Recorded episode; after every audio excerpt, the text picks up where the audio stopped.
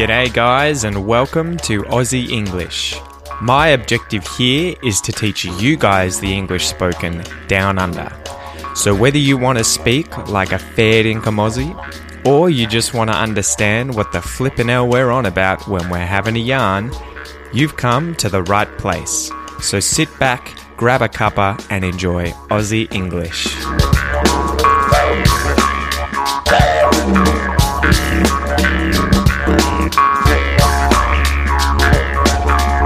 Hey guys, welcome to this episode of Aussie English. Like the previous episode on pronunciation of pronouns that follow words ending in consonants, this one is more focused on words that end in vowels and how to pronounce the pronouns after them. So it's much the same as the one before, but often when we end words in um, vowels, we will say a W kind of sound, a W, or a Y sound, a y in order to join the next word if it starts with a vowel or if it's been abbreviated to start with a vowel, like in the case of him becoming im and her becoming er and them becoming m.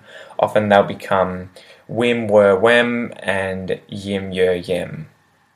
So it probably sounds confusing, but let's just dive in.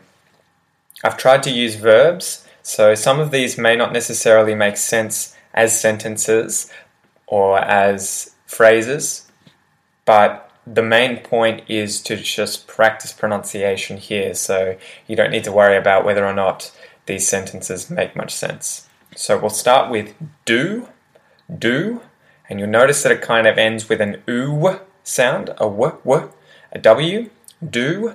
So do me doesn't change, do me, do you, do ya, so the U has a, a Y sound at the front of it already. So it's just a do you, it kind of bounces. Do you, do ya, do ya. Do him becomes do him. So you'll notice that W, do him, do him. Do her becomes do her, do us, do us, do them, do them. So now C, so to see, see me, See me, see you, see ya, see him, see him, see her, see her, see us, see us, see them, see em. And you'll notice that that one is a Y sound, a y. See yim, see yer, see yus, see yem. Study me, so this one ends in a Y. Study sound, D, and the E sound again ends with a Y kind of on it. So it's a study. Study me, study me, study you, study ya, study him, study him, study her, study her, study us, study us study them, study them. The next one we'll do is annoy, oi, yeah, yeah, oi, annoy me, annoy me, annoy you, annoy ya, annoy him, annoy him, annoy her, annoy her, annoy us, annoy us annoy them, annoy them.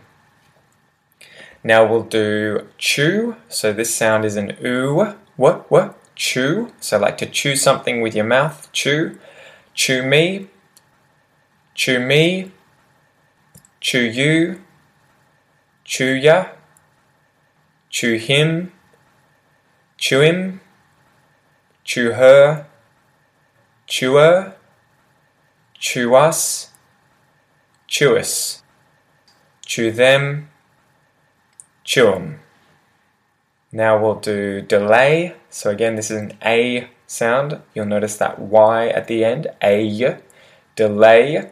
Delay me. Delay me. Delay you.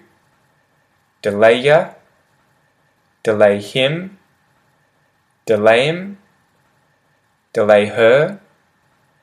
Delay her delay us, delay us, delay them, delay them.